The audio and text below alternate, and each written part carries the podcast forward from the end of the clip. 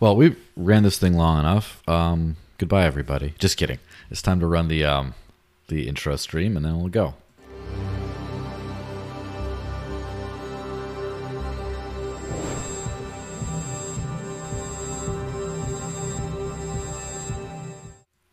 So, hey everyone, happy Friday. I hope you had a great week. Great way to cap off the week. Don't get too drunk too quickly. This is going to be a meaty show. Uh, I'm joined by the one and only Nerd Girl 007 or Nicole Gridstead. How's it going? Uh, I'm awesome. How are you, Joel? Thanks for inviting me on. Yeah, no problem. It was a good time having you on last time. That was like a year, years ago, I think, right? Yeah, it was. It w- would have had to be at least over one year ago, probably a year and a half ish. Yeah, it's been a hot minute, that's for sure. Uh, but yeah, so thanks for being back on. Um, before we jump into all the fun new stuff, um, I'd like to direct you guys' attention to hit that like button because more people watch the stream if you like, and then subscribe if you this is your first time. If you're one of like Nicole's fanboys and you're like, oh, I'm just here watching her stream, well, watch mine too. So subscribe to the channel. Shameless Yeah. plugs, all those things. Um, also, uh, I have a if you're in my Discord server, and which you can only get into if you have one of my NFTs, uh, you can join the Digital Cash Rundown super chat, and then that'll pop pop pop that up on the screen. Is what it looks like right there. See, there's a leftover from last one, but yeah, you can use that and then drop in stuff. And unlike the regular live chats, I will not ignore you if you type in there. And if you don't have one of those, you can go to cointr.ee slash the desert links, and then you can just leave a little donation, and then I can pop that one out too. So we can kind of do it that way. So, all that being said, um, yeah, let's get into the news. So, first one, ooh, let me let's start with this one actually. BNB. BNB chain Okay. back online after suspension due to cross-chain exploit. You've got the wrong article up on the screen, unless you, unless it changed. I know we are kind of on a lag. Yeah, I changed it, but it did.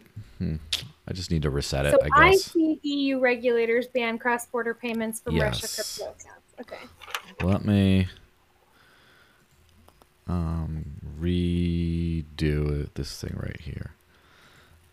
One of this is the also the on you have the honor of having the first show where um, where I'm doing the actual news thing, like the actual news um, screen on there. But anyway, yeah, BNB chain back online after the stuff.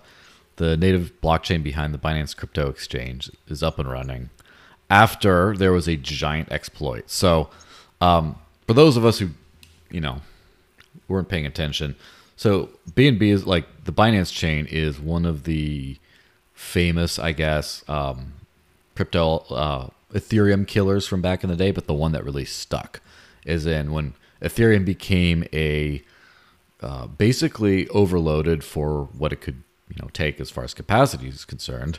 Um, Binance Chain was one of those big competitors who just like, oh, it's like Ethereum but cheap, and because it's run by like one of the most powerful exchanges in the world, it ended up having a pretty good market share. One thing that's pretty interesting to look at, if you ever go to cryptofees.info, which is kind of the adoption indicator, the best adoption indicator out there for cryptos. Uh, There's no really good one, but that's the best because that's what people are paying to use.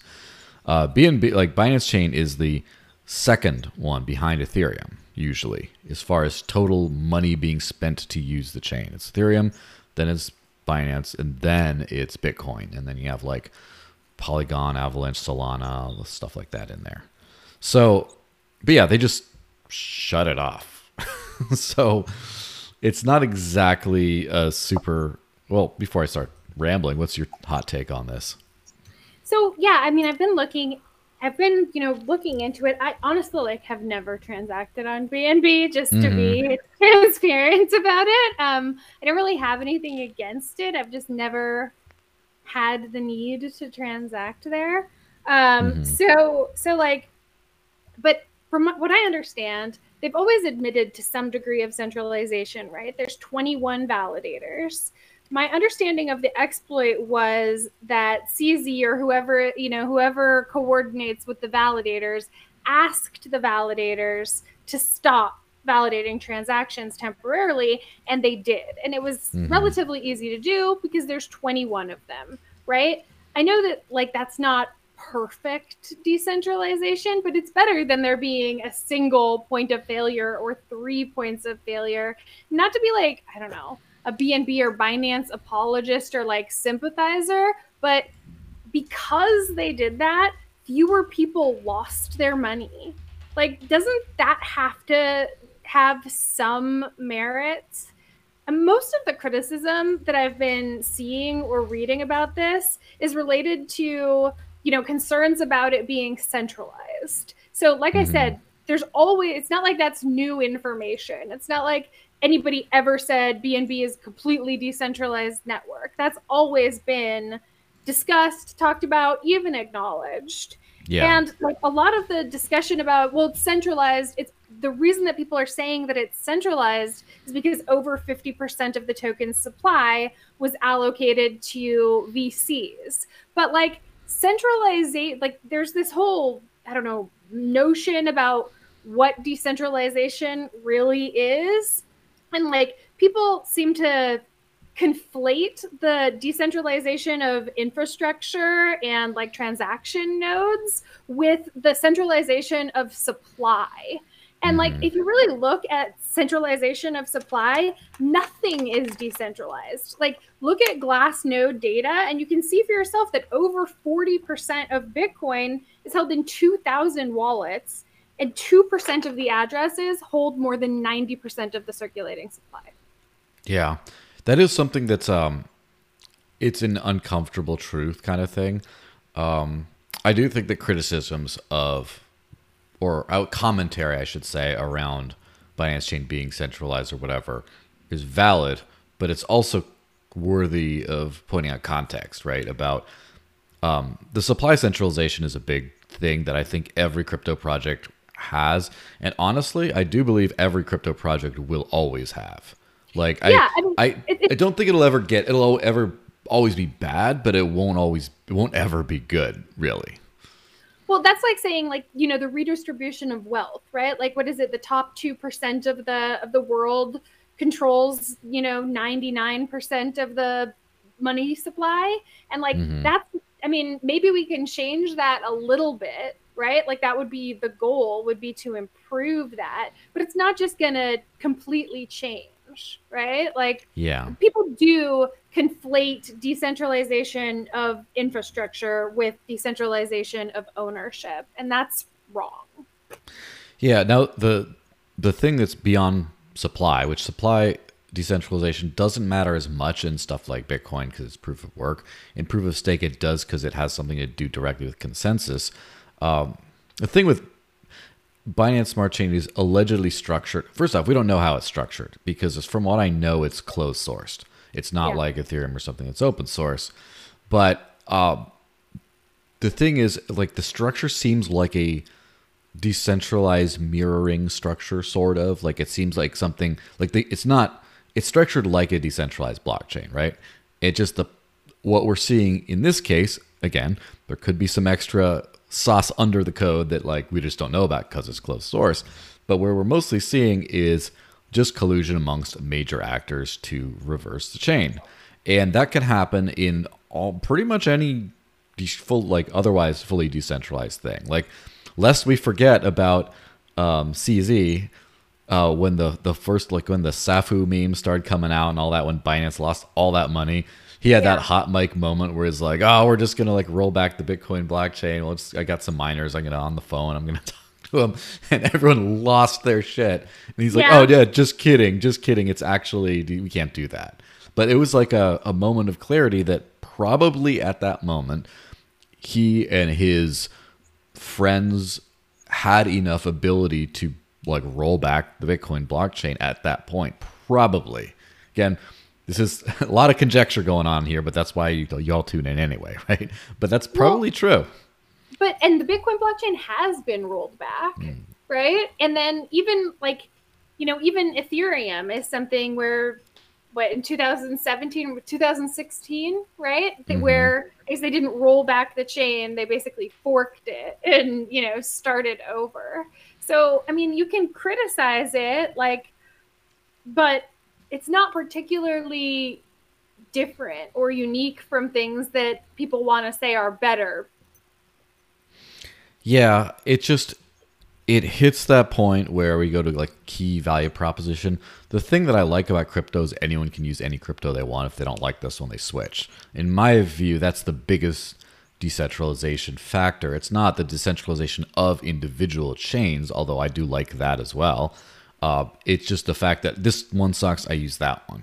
Now, uh, the thing that we're seeing with that is uh, clearly the users of Binance Chain, I mean, hopefully, I, are are happy with the way things are going. That they got their money back, and the the trade off with that is that it is a chain that can be rolled back by I guess centralized authority, although or maybe just a cartelized authority, depending on like again, we're splitting definitions here, but it's something that can realistically be be rolled back in a relatively short period of time. And Yeah. that that is something that is either a feature or a bug depending on your perspective. Right? A lot of people use banks because or they, they use credit cards because they know that they can always like reverse a payment or do a chargeback or whatever.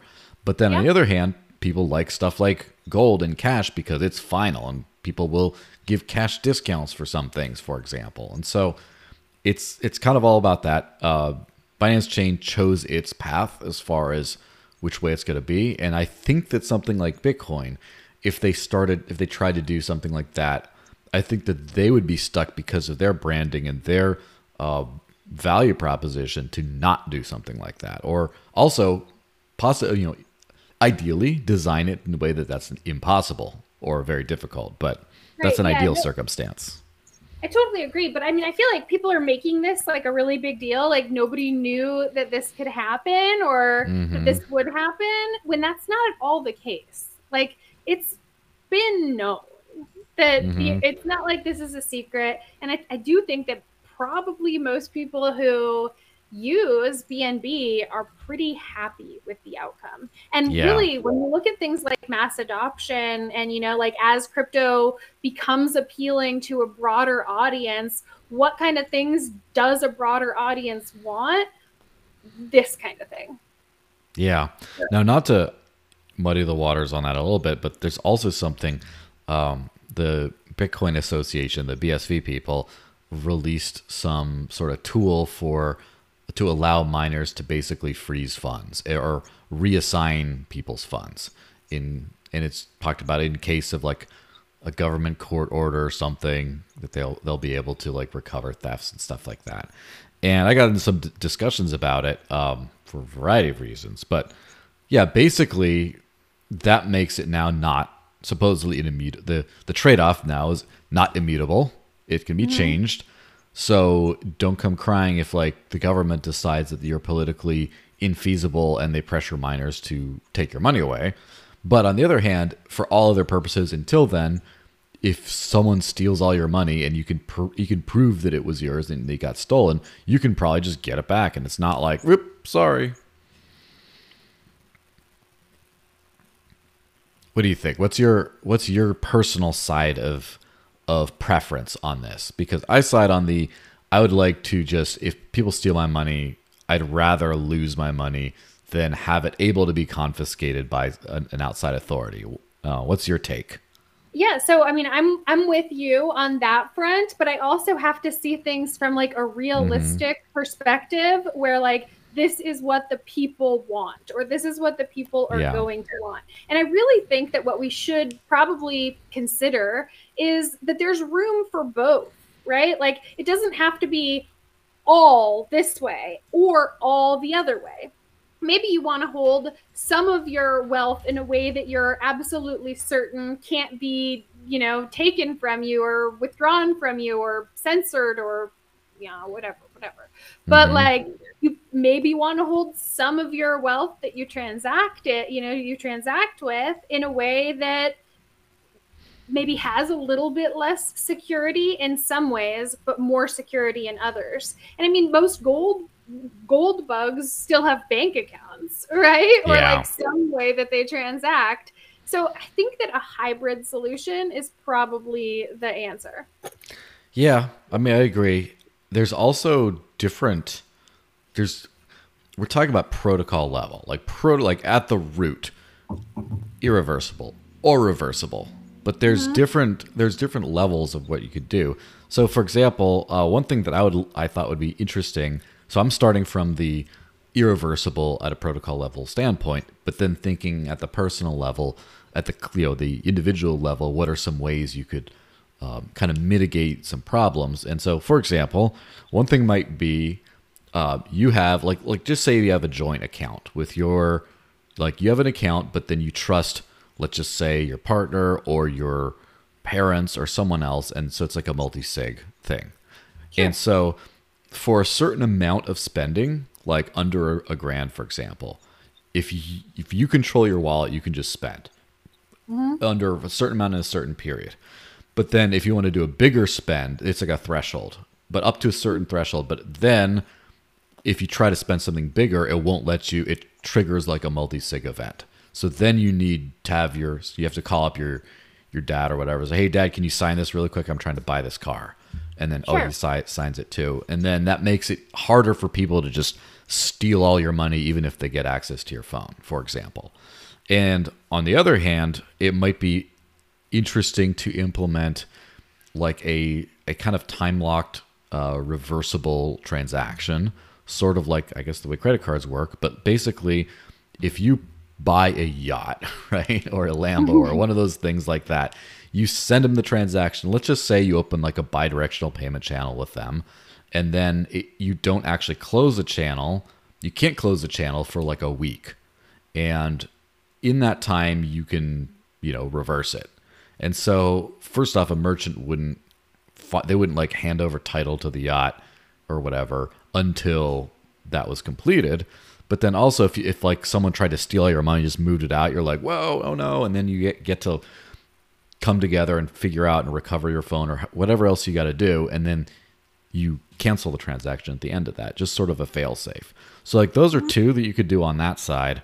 Uh, I'm sure there's plenty of other like methods of adding kind of safety measures in there without doing at the very top level, the protocol level. So you're saying there are better solutions. I uh, probably, or at least there's um, there's better solutions on the individual level um, that have to kind of be thought out. Like, uh, for example, Binance Chain does not have any transaction recovering reversibility thing programmed in. It doesn't. Right. It's just that they at the root just like started over manually, kind of. They've rolled back that part.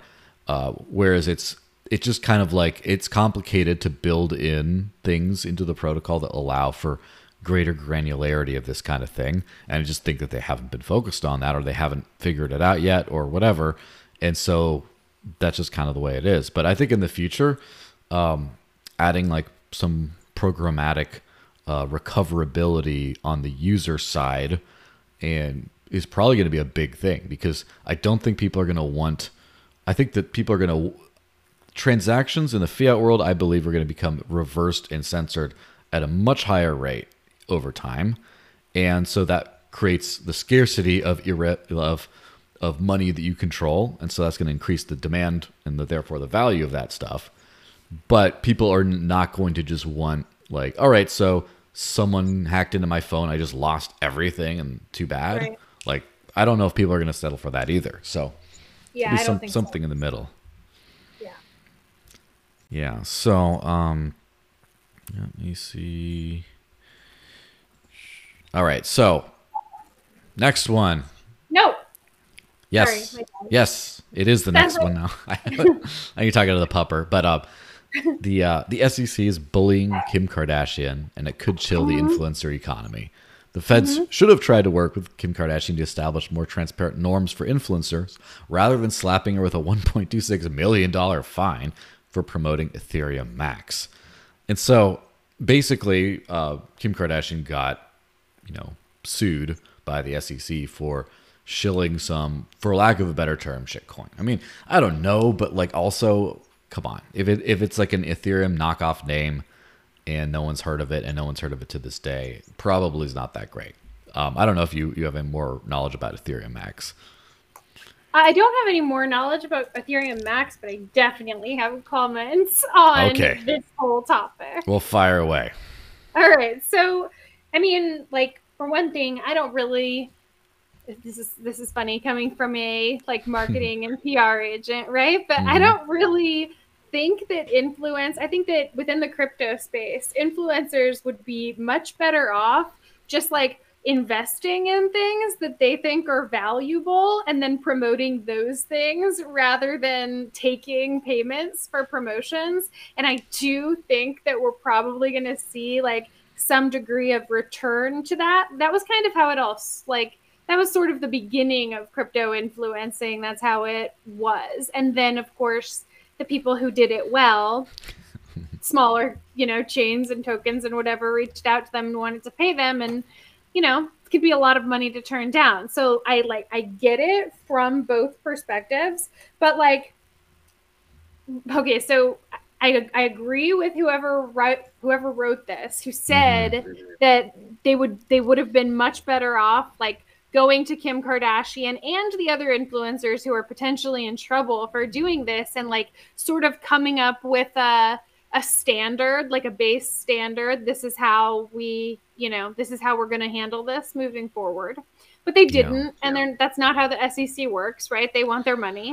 Of course. and then like just to i don't know just to kind of get into like what else is happening to change this like within the industry i don't know if you've heard of this yet but do you know who viral nation is?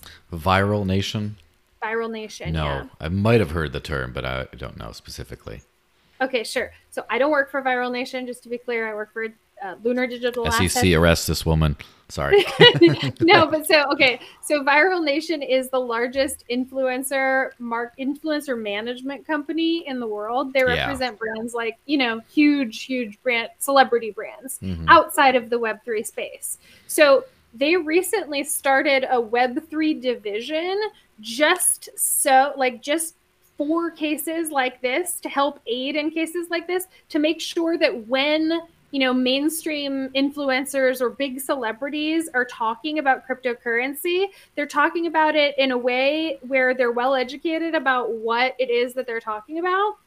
And they've like vetted projects in advance to make sure that they're not you know going to get in trouble for shilling unlicensed securities. So that's my opinion of like what is the future for the crypto influencer space is and celebrity it you know celebrities influencing within cryptocurrency not necessarily that it'll all be viral nation but that there will be agencies that have web3 specialists who help to explain the you know who help to vet and then explain the various cryptocurrencies that are going to be shilled in a way that the celebrities don't get in trouble Yeah, and that's an interesting point of view because I don't think a lot of people in the crypto space are very familiar with the influencer space. Uh, and so the most like you mentioned before about the the old school way of you just buy the tokens and then shell it. Like you, you buy like that's kind of what crypto people are used to and they're kind of there to um they're kind of come to expect that a little bit if they're smart. I mean, last week we did a whole thing about uh crypto lark being sort of busted for shilling tokens and then dumping Yeah. on people like right after Yeah. And that whole mm-hmm. thing. So that's like the tried and true crypto influencer way of doing things. But like in the influencer space, like when you go into like Instagram, see some model with some like drink or something, or you know, like I think there's a certain understanding that probably that person doesn't isn't an active user of that product necessarily. They just got mm-hmm. paid to like hold it like oh look i'm gonna wear you know this swimsuit and look you know brand like maybe they wear it maybe they don't. Certainly they probably don't all drink bang energy you know? But like Right. the at the same time the influencer probably has some sort of an understanding that all these brands are like real things and they're sort of vetted products to a certain extent even if they themselves aren't fam- overly familiar with what they're shelling they at least like well you know it's like well, I've heard of those companies. I'm sure they're normal companies. I, I don't mind. Like I know they're not eating babies in the back or something like that. Like they're they're okay. And so I think that when you then you get approached by some, Interesting example. yeah. Well, I mean, you know, sketchy things be happening out there. What can I say? Yeah, But- yeah, no, I mean for sure. But so when you got uh when you got some random token coming out and just saying like, "Hey, you want to shill our token, Kim K?" Or then Floyd Mayweather did it too, and a whole bunch of people. Yeah. I think they're just like, "What's the price?" They agree on a price, and that's it. They're just like, "Sure, I'm into blockchain. I guess I like I like Web three blockchain stuff. I like your pitch. Sure, I'll I'll do it." And they don't realize that now it's like, like what if you shill like a a bad energy drink? It's like still, it's like, oh wait, whoops, that's a gross drink. Never mind. But if then the SEC is not going to chase after you for that stuff, you're not Right. like promoting. You think you're promoting some cool tech brand, but it's like actually an investment contract with the people. With the you know, it just and it's not regulated, or maybe it is. And the SEC is also awful at letting the crypto space know the rules to operate in. You know, again, see LBRY and Ripple and stuff. But so yeah, it's just it's kind of an interesting area where there's going to be some people, unfortunately, like Kim K, who get caught in the crossfire, shilling something which shouldn't be a problem, but because the the, the game's different, then you know it's different. Yeah. Well, and I mean that whole like topic of whether something is a security, you know, an unregistered security is like its own thing, and then you know, undisclosed shilling, right? Like you said, like it's apparent when there's an ad in a magazine that that was a paid placement. You know, Mhm. like there's a di- and the article that you referenced here is like even draws attention to that like there's a, a very obvious distinction like that's clearly an advertisement whereas when a celebrity you know yeah posts something on instagram or twitter i mean i don't i, I think it's kind of like naive for people to think like oh they must really think that this is a great product like i mean really like Yeah, of course. why are you so dumb? But uh, you know, there is a difference, I guess. Like disclosing that you're shilling something for pay versus just doing it and assuming that people know. Yeah, of course. I mean, it's kind of like, you know, if like a server flirts with you, it's like understand that you're probably just they probably just want tips. You know, it's not like Right. oh wow, the person like pursuing like obviously there's exceptions and stuff, but yeah, it's uh the space has a lot of growing up to do.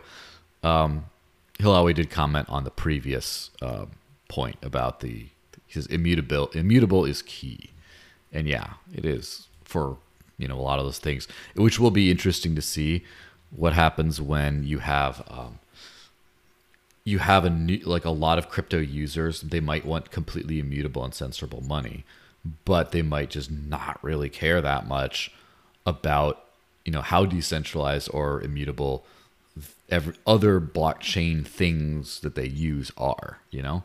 They might just not care as much and then you have like the old like the bitcoin maxi types being like "Er, it's not you know it's not perfect and you know people don't care but No, it's just it's funny. They were like I was watching before this stream. I was Mhm. watching some videos that people were making, and it's like all Bitcoin maximalists, but they're actually not criticizing the decentralization of the node infrastructure. mhm. or the lack of or the centralization of the node infrastructure they're actually you know criticizing the centralization of the asset ownership and i mean like i feel like that's just like that's a thing that just like irks me endlessly Mhm. is like just at least use this use this term consistently you Yeah. know or like yeah i don't know yeah people are a little weird like that um yeah Speaking of which and all that, um, federal regulators are preparing to pass judgment on Ethereum. This is such a weird picture that Cointelegraph picked, but whatever.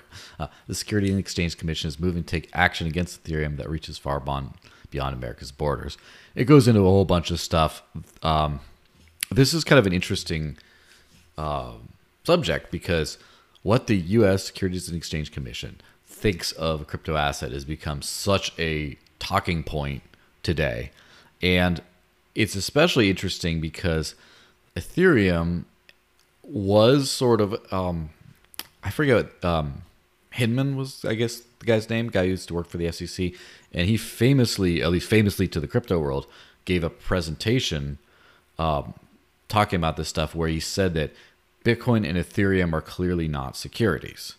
He's Right. so he said those things, and I think it was just like, oh, you know, who knows exactly what. But the thing is, now I guess the SEC is moving into a much more um, regulatory forward uh, position and point of view. Let's just say, and they're kind of taking another look at Ethereum, especially with the staking element to it, and Yep. sort of starting to reevaluate and see if they want to kind of do that. I've seen a bunch of weird arguments, like saying that they have jurisdiction over Ethereum because the majority of Ethereum's nodes are based in the US right now. And it's just like, it's such a weird thing because if people freak out at that, they can literally just move the nodes out of the country now. And now it's like, whoops, it's not based in the US anymore. And it, I think we're seeing, um, first off, I think that it, Maxis might get upset at me, but then again, they always do. Um, I think Ethereum Maximals is. watching. Let's just be honest. The maximalists aren't watching. Yes, that is true. know, of the few people that are, I definitely don't think that Maxis are amongst them. But Yeah. um, the, I think Ethereum is kind of the number one crypto right now, as far as, you know, fee consumption for sure, as far as what people are paying to use, um, as far as stuff built on it, as far as like importance in the crypto space. It's hard to to pick a number one, but probably Ethereum, right?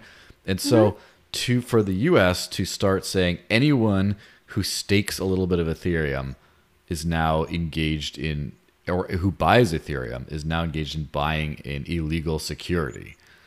It could have some giant implications. And I don't I don't know if they're tr- they'd like to go that far. I think that they they would like to go that far if they can, but I I think it's going to be a little bit of a battleground around that. Yeah. So, okay. So, a bunch of things, right? Like, Yeah. it makes sense that you know that the argument is ethereum wasn't a security when it was proof of work right? But now that it's transitioned now post merge that it's transitioned to proof of stake it can be reconsidered.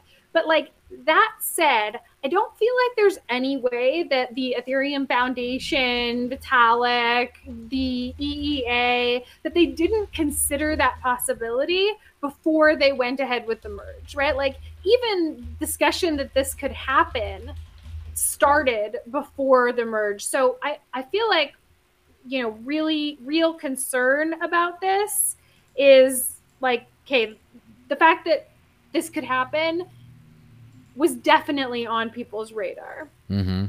You know? So also when we think it like about Ethereum, right? There are people who are part of the World Economic Forum Oh, on Oh, yeah. the board of the Ethereum Foundation. So you also have to, you know, consider the fact that there are people in really powerful places who don't want or maybe do want Ethereum to be classified as a security. So like I think on both sides of that, yeah. yeah.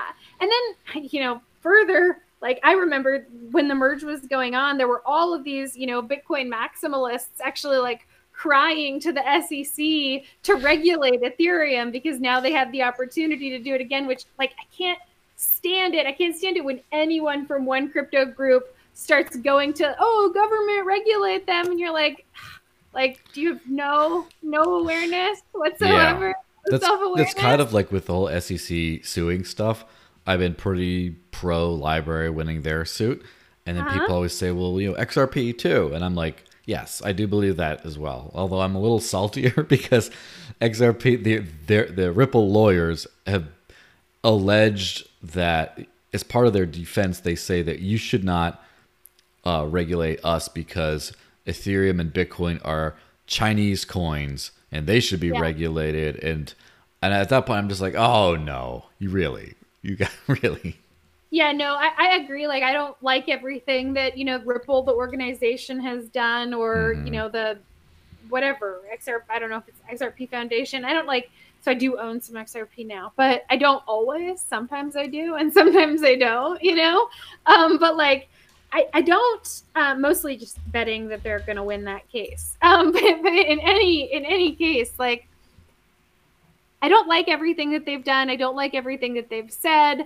I do hope that they're, you know, that they win the suit mostly because Mhm. it represents a broader crypto thing. I also kind of understand where they're coming from in pointing fingers at, you know, Bitcoin and Ethereum because there is sufficient evidence to suggest that Bitcoin, you know, that the Ethereum Foundation or the EEA and mm-hmm. some Bitcoin groups um, heavy heavy handed the SEC into uh, suing XR Ripple. So like I kind of get it. I mean like whatever, an eye for an eye and we're all blind, but I kind of understand. Yeah, that's for sure. Um Hilawi chimed in again in the super chat thing here. He says ETH going to staking reversed that statement from that commissioner from Hinman. He says the next right. frontier is decentralizing cloud server solutions or somehow obfuscating what's being processed on AWS's infrastructure. Yeah, or, yeah, using different solutions. But yeah, that's that's a key point with like the the staking thing is uh, if you buy like no one can just it's not that easy to mine right cryptocurrencies. I mean, you can, it's easy to try, but you're not going to get anywhere without like an ASIC. You've got to figure out your power consumption. You get, there's a bunch of stuff you got to figure out.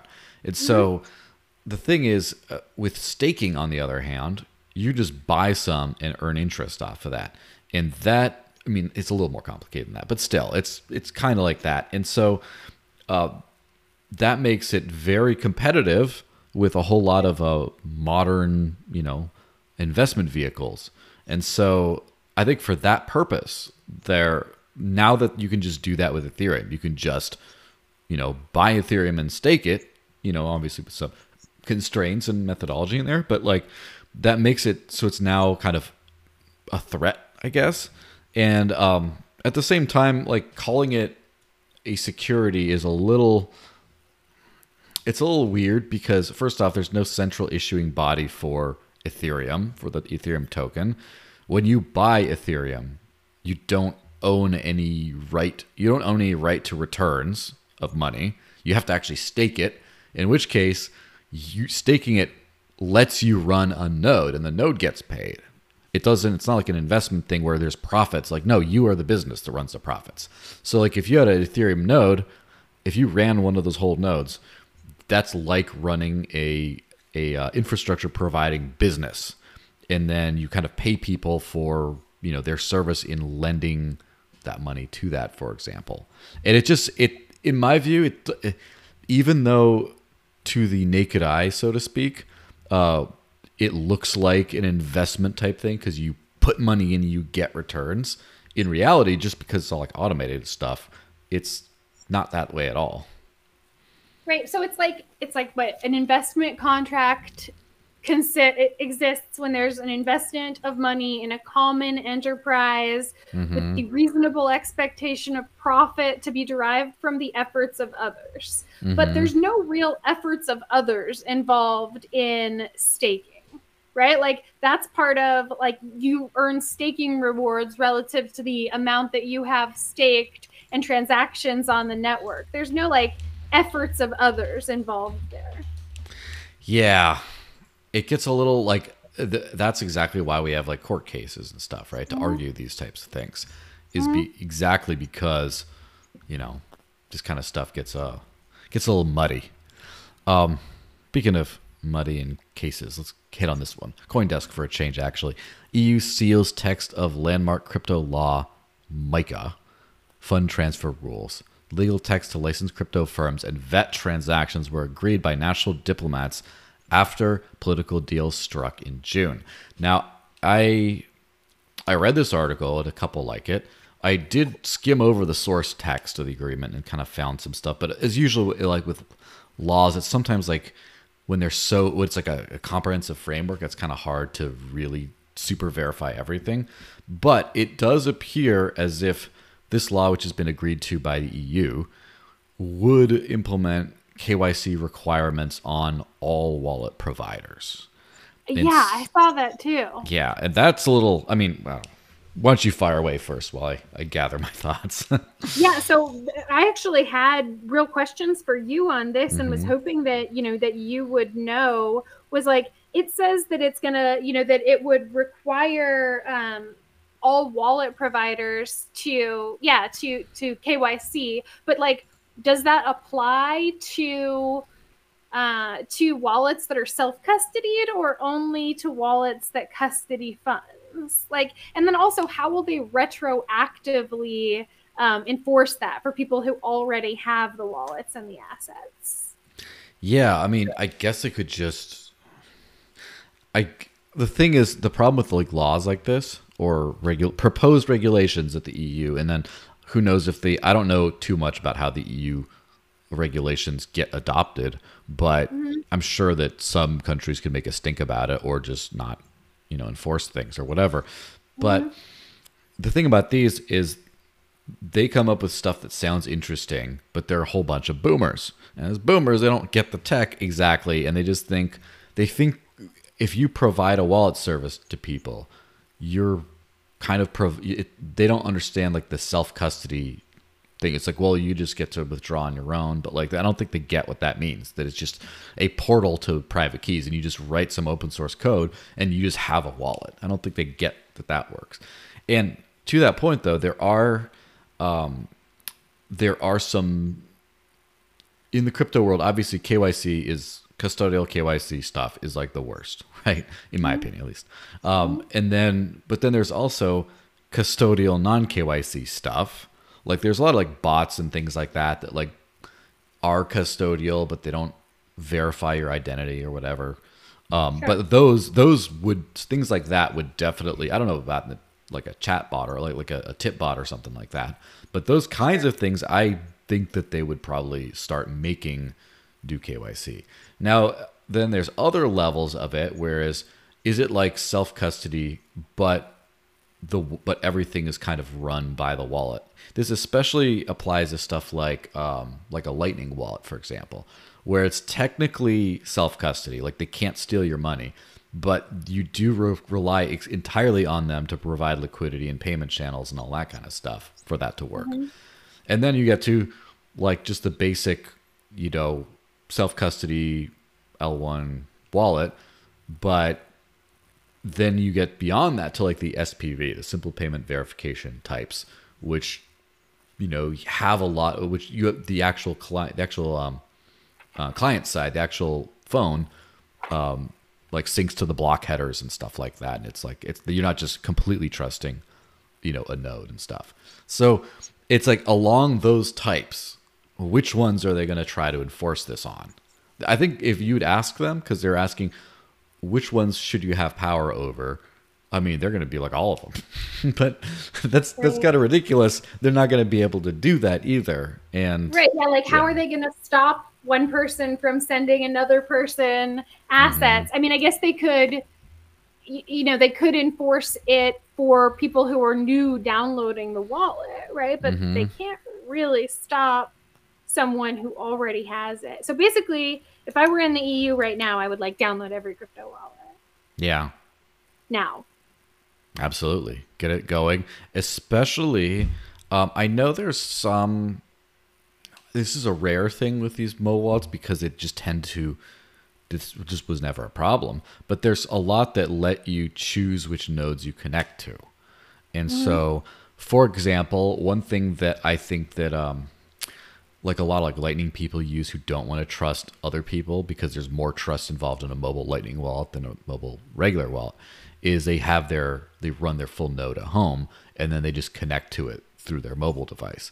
And so the ability to choose your own node to basically make it to where then there's no wallet providers anymore. There's just like open source wallets that are just out there and then you get to connect to your own node and there's people running nodes. And it starts to get back to the old like file sharing days like the fun you know dodging the man putting vpns so your isp doesn't get mad at you for downloading movies and stuff. And yeah. we get back to that world until they finally break down and just like stop being so ridiculous. But at least this is just in the eu for now and it's not enforced yet. There's a lot that has to happen I, I just think that we're in for a bumpy ride, but I think we can get through it. Well, and here's here's another point. Like, regardless of where you are in the world, right? We actually need more people who are really like you know, DeFi forward or pro crypto to try to get involved with with lawmakers to mm-hmm. help write reasonable laws. And I mean, like, you know, that kind of goes against the whole crypto anarchist things. But the thing is, the government's not going away. So, does it make more sense to just let them make up their own laws that are going to negatively impact us? Or does it make more sense to, you know, recognize that they're not going to cease to exist and try to become involved in the lawmaking process so that maybe the laws are more favorable? Yeah, and that's the other thing, though, about um, what is the government um, because the government is a is a concept, right? And the con- is a concept that rules the planet. Uh, mm-hmm. That being said, obviously there's different jurisdictions as far as like there's a U.S. national government, there's the the nations in the EU, there's the EU itself, there's you know, Canada, there's all these places, but then there's also different like departments beneath that. Like there's the SEC, you got like the DOJ, you got the Treasury Department, you got a bunch of different things like that. And then they don't always have the same rules or whatever that they enforce on each other. Hopefully, I mean, in ideal world, according to them at least, they would all work in concert, but they don't always. And then it's about what about the individual administrations? Like, what happens if, let's just say, take a, a like Italy, right? Italy just had that new prime minister who's a little bit of a firebrand and is definitely mm-hmm. kind of anti a lot of this like stuff that the EU kind of stands for, I guess. And so, what if they decide to, first off, leave the EU? I mean, that's always on the table. But what if yeah. they decide to just, we're not going to enforce this kind of stuff? Now that, like, that stuff will be different. What happens if there's, you know, a new administration in the US and then all of a sudden the SEC starts playing a different tune because there's like a, a different, uh, you know, administration, different set of laws and stuff. And that kind of brings me to the story from a few weeks ago about Coinbase the way Coinbase is mobilizing their entire user base politically now. They basically put a little thing on their app where it tells you who your representatives or people voting for or running for office are in your area and shows their positions on crypto and then shows you how to get involved to vote. And that's like hundreds of millions of people that now have that. It's a very bold move. It's just like Walmart deciding to put in a little thing about like right to work laws that allow you to not leave a to leave a union if you want to, for example. It's seeing like that would be a, a very aggressive move for a company. But mm-hmm. Coinbase mm-hmm. is jumping in there. I think they're seeing this the handwriting on the wall that the government that the various government agencies around the world are starting to come at crypto in a very, I guess, ignorant and destructive way. And the only you can't just you can decentralize around them, but that sets the adoption of technology back decades. And it's better to just stop them as much as you can right now and allow the space to grow. Yeah. Yeah. Uh, I missed probably the last sentence of. Yeah. Did it was it a connection issue or did you just zone out because I, I ramble too much? it was a connection issue. I didn't zone out. I know that I look like I zone out, but I, I no. didn't. I'm paying attention. No, it's just that I, I have that that like bedtime voice of like you know let me read you a story children blah blah blah blah blah blah the npr type that just puts people to sleep um i even forgot what i said let's uh let's not even care let's move on so okay. On the same subject though same basic subject eu regulators ban cross-border payments from russian crypto accounts in a statement on october 6th regulators in the european union banned all crypto asset wallets accounts and custody services from russia um, this is fun. So, um, I don't know if they know this, but crypto can't go to Russia. Like it's not in Russia. It's on the respective blockchain and like who right. accesses it from are they a Russian? Are they in Russia? Who knows? Definitely the crypto blockchain itself doesn't know. And so again, right. like what is he going to do? Like Edge Wallet puts a note thing that says, "Warning: If you're trying to send to a Russian, this is banned, and you will be caught, maybe, possibly. So don't do that." And then you just go send to a Russian anyway. And it's like, I mean, I think it right. really like the only people who it stops are, um, you know, central or what? Uh, sorry, custodial wallets, right? Like yeah. people Yeah, but, but I- I'm pretty sure that that sanction already existed. So I don't really, and also VPNs, right? It's kind of course. like, yeah. I, I mean, like, I, I don't like this at all because whether you're, I mean, like, I don't know, for whatever reason, I get accused of being like pro Russia all the time, but I'm not. I'm just like pro human, right? Yeah. So I'm like, I'm always trying to say things like, hey, maybe these sanctions are hurting people, and like those people are not necessarily in favor of this war. And like, if we want to, you know, help the people in the Ukraine, why are we not equally concerned about helping the people in Russia? And it's like, yeah, I get why these sanctions are, you know, you, you don't want to help the Kremlin, right? But like you you have to realize that the the bigger impact is going to be on the people. Mm-hmm. Yeah, that's absolutely true. Especially when you have uh, conscription coming to Russia or already Yeah. there, and you have tons of people trying to flee the country because they just no one wants to fight. I mean, this happened in Vietnam, right in the U.S. Before we mm-hmm. try to pretend that the U.S. is somehow way better than Russia. I mean, maybe a little bit, but still, it's so people are fleeing the country. What if, like, let's just say you have your you're a wealthy Russian businessman living in the US. You're a legal mm-hmm. citizen, you're whatever. You have family back in Russia.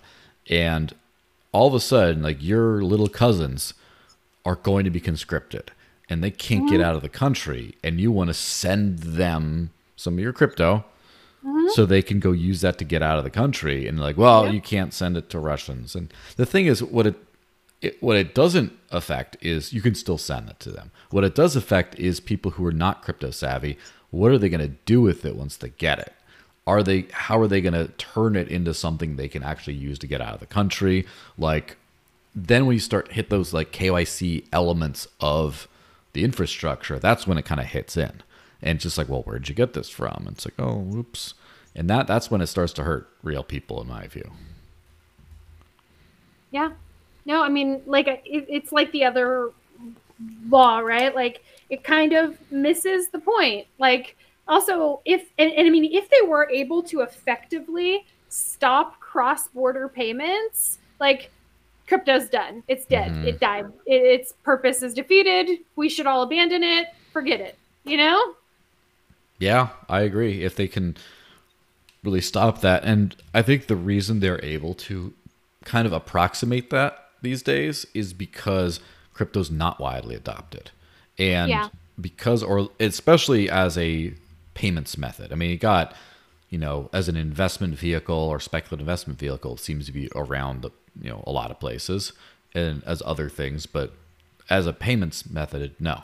And so, uh, because of that, you can relatively easily stop things that people do with the crypto. Like, how do you, like, because you got to sell it or something to get to actually turn it into something a lot of times. And so, but yeah, I mean, I kind of, it kind of brings back the nostalgia to the early Bitcoin days of, you know, not to start sounding like Roger Ver right now, but like Bitcoin used to work like this. But like back when people, everyone knew what it was for and they were trying to send it as remittance and then trying to go buy their coffee with it directly. And they weren't like all into this like Web3 degen stuff. And like back when it was simple and people were kind of going towards that, I think that it's going to, because we never conquered that use case. We just sort of like played around with it. As as a community, I should say. A lot of individuals never left, but like as a broader crypto community, we kind of played around with like, oh look, decentralized money, I could send it anywhere, I could buy my coffee with it, and then just went, oh ICO, oh you know, DeFi, oh NFTs, and just started going to these other things. And I feel like the NFT infrastructure, for example, DeFi and NFTs, are so much more adopted and well developed as far as like the infrastructure is concerned than just the basic like 2009 Bitcoin payments use case. And so at some point we got to come back around and take care of that part, and then I don't. I think that'll be in next few years, hopefully. Maybe the next cycle. Yeah, that's kind of my my top. Um, So I, I by the way, totally agree with you and Roger on this point. Like Mhm. a lot of people like dislike him. I've always liked him. You know, like Yeah. at least he's consistent, right? You know, like I like again, and what he's saying is not incorrect. It's just the media, the crypto media, like really rallied there. You know. Yeah, that's definitely for uh, that's definitely true, and it's kind of funny how these cycles work because all these coins got popular because of like oh better money is this one more private is this one faster and easier as payments and and then people kind of moved on but the world is coming full circle to where you know the world is getting as bad as like the 20 2009 to 2017 crypto world is, was selling the world as. And then, but the world wasn't as bad back then. But now the world is getting to there, and inflation is nuts. I mean, I just can't believe that people with like a five, six, seven percent interest rate on a mortgage are like getting free money long term because inflation is so horrible that Yeah. over time, like things are getting crazy. People are getting censored. It's it's nuts, and it's just starting. And I think that we're going to start to see that come back, and all of a sudden people are going to be dusting off their old papers, be like, "Whoa, what's this? What's this Zcash stuff? What's this Monero stuff? What's this Yeah, Dash no, I- stuff? What's this Bitcoin Cash?" Like they're going to start coming back to all that stuff. I agree. I see a um, return to fundamental cypherpunk values, and uh, like I, I definitely see that. Mm-hmm. My computer is gonna die if I like just fall off. I didn't Yes. just leave you. How much we got? Gonna. Like three minutes, two minutes. Yeah, yeah. Okay, well let's let's just wrap this thing up then. Um, let me scroll back down to here. So, as is tradition with this kind of thing, um, uh, some people pointed out that it's kind of like a proof of work thing. So I sell NFTs so people can jump into the super chat and be part of my Discord and all this other cool stuff. Um, but pe- everyone who's on the show gets a special NFT that you can only get through proof of work. You have to be on here, contribute your work to this channel, and then you get uh, a, a guest only NFT. So I'm officially presenting you, yay, with the little digital cash rundown, little commemorative NFT thing. Fine little spinny golden microphone because, you know, like Rush Limbaugh style, for those who remember back in the day, the golden microphone. Um, but yeah, so um, I issued those right now on Wax and Polygon. Okay, so Yeah. you want me to send you my Polygon? Wh- whichever one works, and then Okay. you know, after the show, I'll I'll get that to you, and then you can just. Okay. It should have instructions on how to get into the Discord. So next show I have, you can be in there in the Peanut Gallery, sending out uh, super chats and stuff like that. And yeah, Oh, So that and and so that you'll actually pay attention to me and not ignore me. yeah. I mean, I haven't seen you in the regular chats otherwise, so you've been ignoring me. But that's a different that's a different story. I know how it works. Um, yeah. So thanks a ton for being on the show. Um, it was a good time. Everyone. Yes, and I'm glad everything technically worked out today, and I didn't everything didn't die in a giant dump, dumpster fire. So please be on again at some point. Everyone who's watching, don't forget to like, comment, share, subscribe, all that good stuff, and watch out for next week. Oh, And can I show something really quick? oh yeah, absolutely. Um, I have the So- SEC on speed dial. Oh. So I um so I work for a marketing and incubation and PR company. Mhm. That's my main job. But I recently started, I don't know if and, probably nobody knows this, but I started my career in cryptocurrency as a journalist. And um, I recently started contributing to a new physical crypto magazine. It's called Crypto Mag. This Mm. is the edition that's on stands in the US right now. Um, but so it's distributed worldwide. Um, there's like, you know, of course, there's ads and stuff. So like that's Yeah. gonna bother you. I don't know. Don't buy it. But like, there's Pure also GTFO. you know, Just kidding. so there's also you know a lot of you know people who write for this magazine who are involved with a variety of different cryptocurrencies and have a whole bunch of different perspectives and i do think that there's valuable information in here so if it's something that like you know isn't going to make you too mad you can get it at barnes and noble and select like walmarts and 7-elevens and Yeah, I mean, is it like universal in distribution? Like I'm gonna find it anywhere? Uh, so in actually, so it's sold in I, like I don't live in a major hub, um, Yeah. but I found it. I, I found it. I, I live. I'm not gonna say where I live, but you know, I live somewhere away from most people. Costa And Rica. um, yeah, right. Um, so and uh, and I did find it in uh, Walmart here. nice. So you found it in Walmart. I'm not sure if I'll find it in Walmart here, but now that you mention it, I will look for it. Is that issue? Does um is there one of your articles in there? There are, I think, three articles that I wrote, in And they have your name on it. They have my name nice. on it. Well, I will. Um, I will buy one if I can, and if Well, so, if there's a Barnes and Noble near Yeah, you, yeah, there is. They will definitely have it. it's right next door. So you know, I'm picking up something at Best Buy actually, which is right next door to the Barnes and Noble. So So go to Barnes and Noble. so I'll I'll stop in. Maybe even All right. tomorrow. That'll be fun. Thanks. That'd be awesome. Thanks, Joel. Yeah, so maybe I'll mint a little NFT, a spinny NFT, like 3D NFT out of the thing, and give it to you or something. That'll be fun. That would be amazing. All right. Well, thanks so much for being on. Um, let's do the proper send off before your your battery, you know, goes out. Where could people follow you Oh yeah. Okay. and so your work? Obviously, um, Crypto Mag, they can read it. Is there a site that people can see, and then also like Twitter and stuff? Sure. Yeah. So cryptomag.finance is the website. Um, We Mhm. also do a weekly magazine. It's called Crypto Weekly. I've written for there as well. Um, that's all online. Though That's not a physical copy, and you don't have to pay anything, but you do have to subscribe. Um, and uh, that just means give them your email. Um, on Twitter, it's CryptoMagZ. Um, that's what their handle is. My handle on Twitter is NerdGirl007 with no vowels. Mm-hmm. Yeah, well, cool. Let me um, this is what the the crypto magazine looks like right there.